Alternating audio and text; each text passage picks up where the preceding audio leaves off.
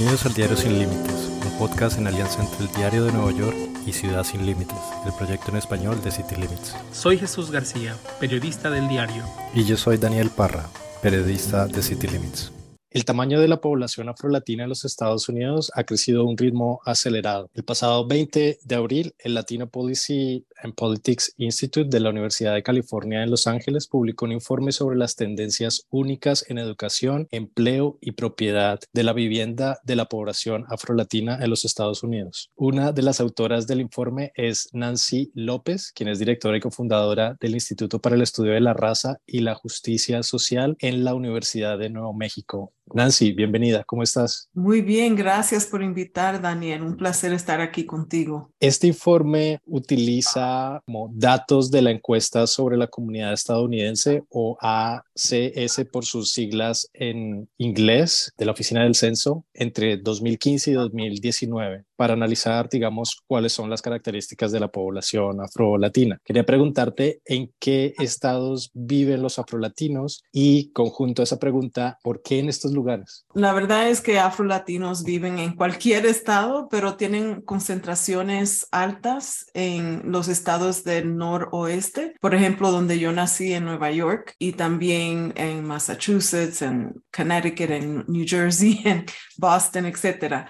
Y la verdad es que la presencia siempre ha estado, pero ahora hay más personas que se identifican de esa forma. Y creo que tiene que ver todo con lo que está sucediendo con la justicia racial en este país y globalmente. Así es que no es nada nuevo, pero ahora sí hay más personas que sí se identifican que su estatus racial es afro, es negro. Si ven detrás de mí, tengo un libro que fue escrito por Miriam Jiménez Román y Juan Flores sobre uh, el Afro Latino Reader, se llama. Y sabemos que históricamente Eh, hemos tenido población negra en cada país latinoamericano, tanto como aquí en los Estados Unidos, y que la mayoría de los que fueron esclavizados en, um, de origen negro, afro, fueron a Latinoamérica, fueron llevados, robados y, y llevados al Caribe, a México, a Centroamérica, Colombia, etcétera. Así es que la razón por la cual se concentran en los Estados Unidos uh, los afrolatinos en el noroeste es que muchas de las poblaciones caribeñas y con más concentración de personas que son negras, afrodescendientes, se mudaron a, esos, a esa parte. Pero no significa que en México no hay, no significa que en Costa Rica tampoco, etcétera. Pero que hay, hay más personas um, con ese estatus racial en el noroeste. Pues sí, de hecho en México, yo soy de México y hay un movimiento creciente de afromexicanos que se determinan así, afromexicanos. En el caso de Estados Unidos, Unidos, eh, yo he visto esta referencia, como bien señalaste en un inicio, como más de autoidentificarse, y no solo autoidentificarse, sino sentirse orgullosos de la raíz como tal, lo cual es muy importante tanto para la defensa en el tema de justicia como en otros eh, derechos sociales. Ustedes en el reporte que hacen señalan que, bueno, hay un camino todavía muy amplio por recorrer. Pero ¿por qué es importante este autorreconocimiento un poco más allá de lo que ya he mencionado? Bueno, todas las investigaciones que se han hecho, no solamente en sociología, pero en educación, en derecho de voto, en, en vivienda, hasta en el sistema de derecho y empleo. Sabemos que hay una desigualdad por raza que no se puede explicar sencillamente por etnia o origen nacional. Y si no tenemos datos que clarifican qué es el estatus racial de los hispanos que tenemos rasgos físicos, color de piel, pelo, etcétera, que estamos racializados como negros, entonces no podemos practicar solidaridad en nuestra comunidad. Entonces, um, sí, sabemos que en muchos países latinoamericanos por mucho tiempo se negaba que, oh, somos todos de, de una nación, pero no, no hay raza, eso es algo de los Estados Unidos. La verdad es que siempre ha existido esa jerarquía. Y sin saber esos datos, no podemos ver si la tasa de pobreza en las comunidades que son uh, negras latinas está igual como las que son blancas o quizás morena, pero no afro. Entonces es por eso que es tan importante que las preguntas que hacemos clarifican que cuando estamos preguntando sobre raza, estamos preguntando sobre un estatus social que tiene que ver con la apariencia física. Y cuando estamos preguntando sobre etnia, estamos preguntando sobre su herencia cultural, que no tiene nada que ver con sus rasgos físicos. Así es que hay mucha confusión, pero creo que tenemos una responsabilidad de explicarle a, al pueblo por qué es necesario tener dos distintas preguntas que nos ayudan a entender si nuestros primos que son blancos o que tienen la piel más clara y que no tienen rasgos afro, están experimentando el mismo nivel de trato cuando van a buscar un apartamento. Y actualmente tenemos un pedido del Registro Federal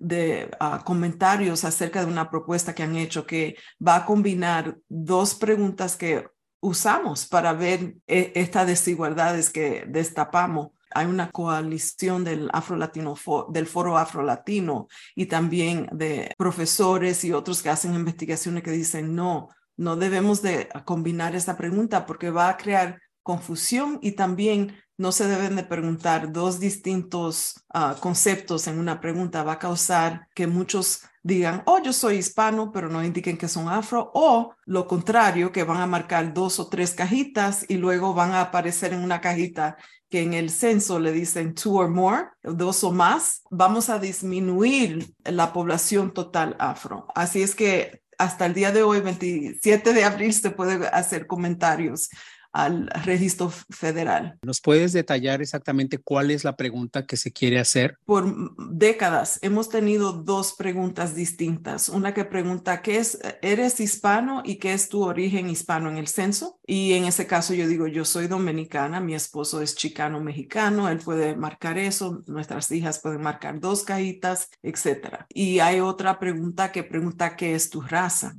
Y ahí señala uno blanco, negro, indígena de las Américas, asiático, etcétera.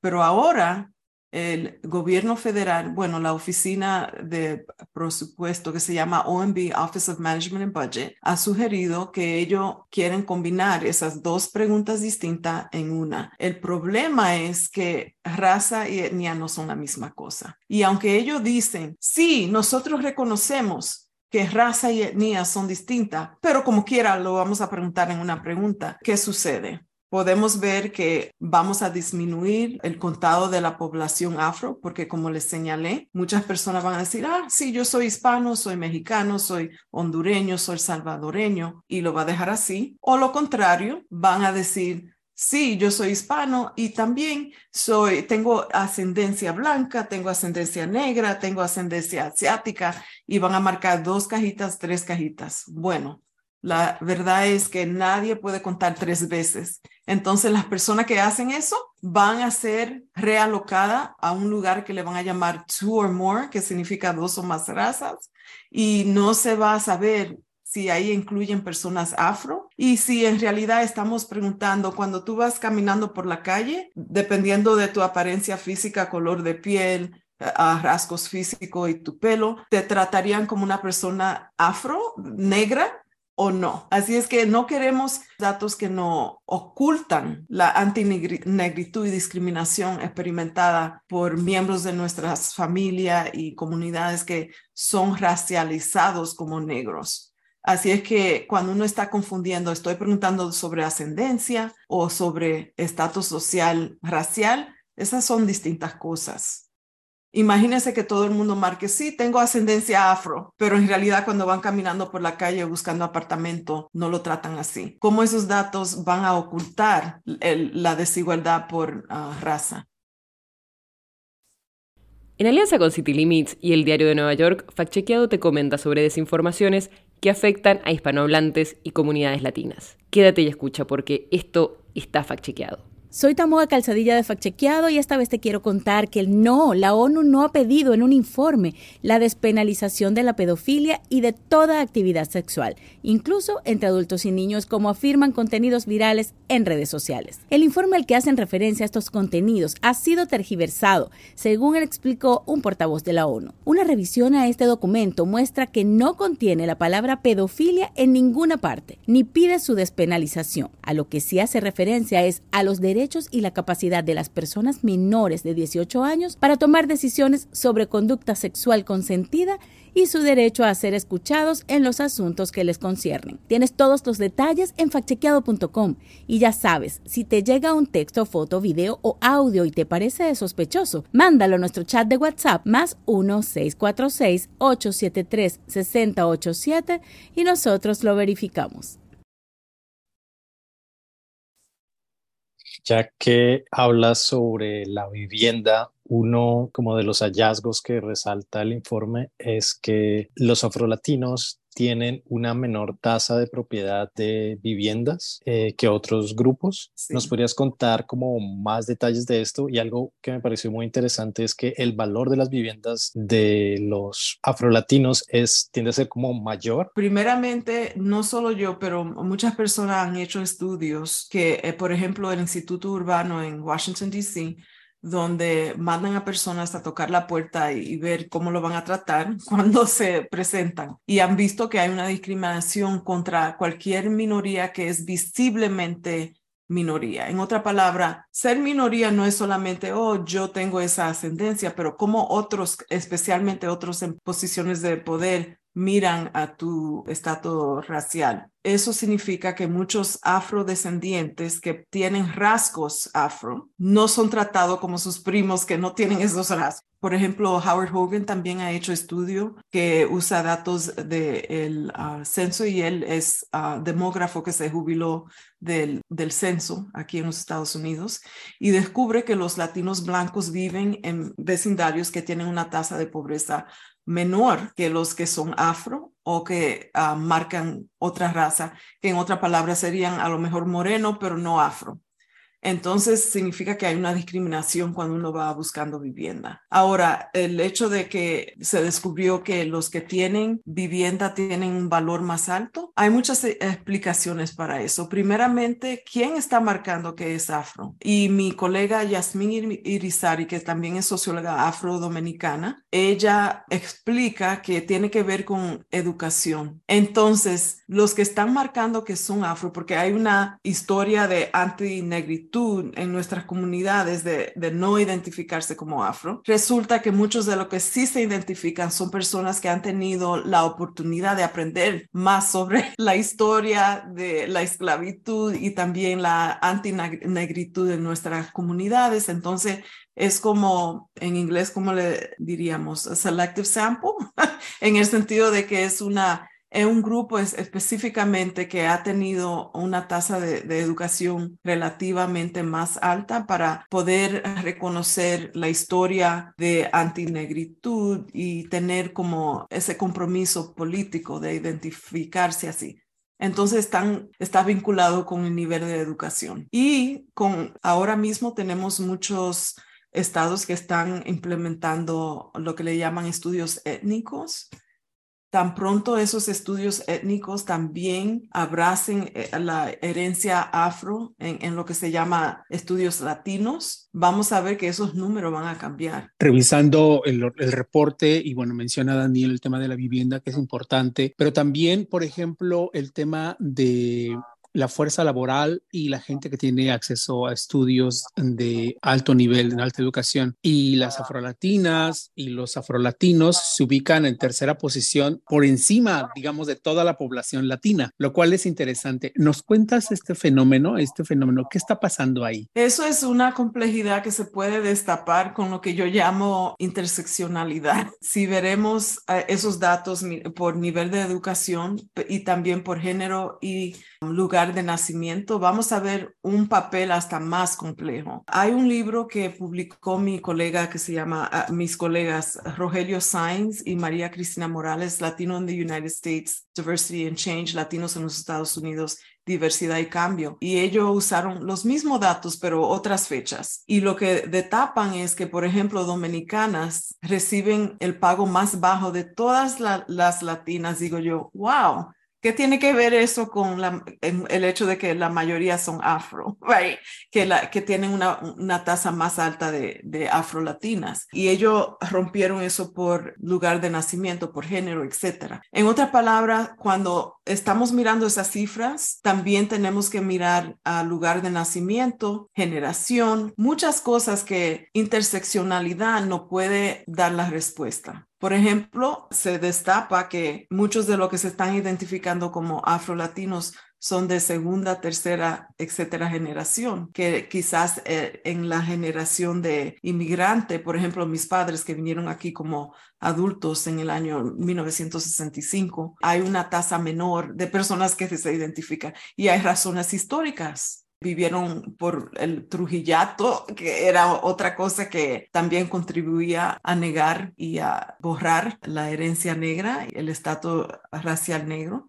Esas cifras no me, no me sorprenden porque um, solamente indi- indican que hay que hacer hasta más análisis en- interseccional. Uno de los hallazgos que resalta el informe es que también los afrolatinos tienen una tasa de pobreza más alta en comparación con los latinos. Los afrolatinos tienen una tasa de pobreza del veintitrés por ciento en el dos mil diecinueve en comparación con solo el veinte por ciento de la población estadounidense en general. ¿Nos podrías explicar un poco qué hay detrás? Esto no es algo nuevo. Hay estudios, por ejemplo, del mil novecientos noventa y tres que se llama American Apartheid, Massey Denton, que es apartheid americano, que señala que los latinos que marcan yo soy negro viven en lugares que son casi igual como los afroamericanos que no son hispanos. ¿Por qué?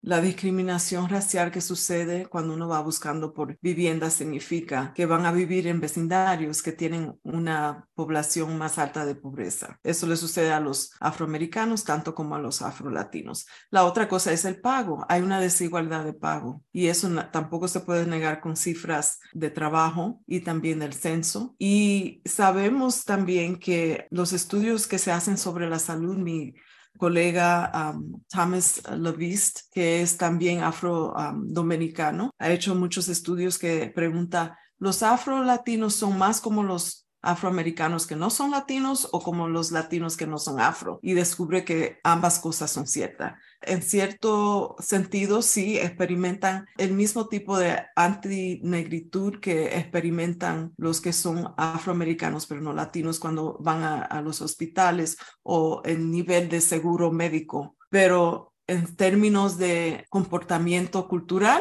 somos como nuestros paisanos que no son afro. Entonces, por eso es que se necesitan, como le mencioné, las dos preguntas. Pero sí, no me sorprende nada que los afrolatinos tienen una tasa de pobreza más alta por la combinación de, de discriminación en el empleo y también en la vivienda. Eso tiene un impacto tremendo en la salud y la posibilidad de poder darle recursos a la generación que sigue. En otras palabras, si uno experimentó discriminación buscando vivienda o en el empleo, la cantidad de dinero y de, de riqueza que va a tener para pasarle a la segunda generación va a ser menor que otros que no han experimentado esa discriminación. Entonces, el impacto es en varias generaciones. Hay unas conclusiones en este reporte. Me gustaría que nos enlistara la importancia de tomar en consideración esos reportes para aquellos que hacen políticas, incluyendo los congresistas, es decir, hacia dónde se tendría que mover para ayudar, emparejar un, pa- un poco el piso para esta población. Población. Hay mucha política que um, asume que todos los latinos son de una raza y eso no es practicar solidaridad. Tenemos que reconocer que sí, claro, somos todos latinos conectados con la historia, pero que también tenemos que reconocer que hay una jerarquía racial. Entonces, lo primero que yo quiero que los que están en posiciones de poder hagan es que digan, ok, cuando estamos hablando sobre la política y los recursos que van a ir a comunidades, ¿estamos mirando a, a los latinos como si fueran de una raza? ¿O estamos mirando si hay una tasa de pobreza más alta en los latinos que son negros y también esos que son indígenas o que no son blancos en comparación con latinos que son blancos? Y que eso es una una fuente de practicar solidaridad y también avanzar la justicia racial dentro de nuestra comunidad. Así es que um, interseccionalidad es un marco teórico que se ha escrito bastante, que reconoce que raza, etnia, nacionalidad, ciudadanía, género, origen de clase, etcétera, sexualidad, son analíticamente distintas, pero a la misma vez simultáneas, que suceden a la misma vez y que necesitamos distintas preguntas para ver una categoría de experiencia que sucede cuando miramos a ese papel complejo. Entonces, con ese marco teórico y con el compromiso de eliminar desigualdad dentro de nuestra comunidad de una, de una forma compleja, sí podemos lograr crear un futuro distinto para nuestra juventud. Pero con negar y taparnos los ojos y decir, no, somos todos iguales, somos todos latinos, hablar sobre raza es algo que nos divide, es todo lo contrario. No hablar sobre raza es algo que mantiene la desigualdad racial. Perfecto. Oye, pues muchísimas gracias. Muchas gracias, Nancy. Sí. Bastante interesante y pues vamos a dar seguimiento también a esto que nos has mencionado, ponerle ojos si se va a integrar o no en una sola pregunta, porque eso es bastante preocupante. Sí, y la verdad es que no me sorprende porque desde que pasamos el acto de derecho civil ha habido cada... Um, atento de, de borrar datos sobre raza. So, esto no, no me sorprende para nada. Mucha gente dice, no, esto es algo uh, nuevo, lo que sea. Digo, no, esto tiene una historia muy larga. Gracias, sí, sí. Nancy, que estés muy bien. Un gusto. Igualmente, sí. Chao. Muchas gracias, que estés bien. Chao.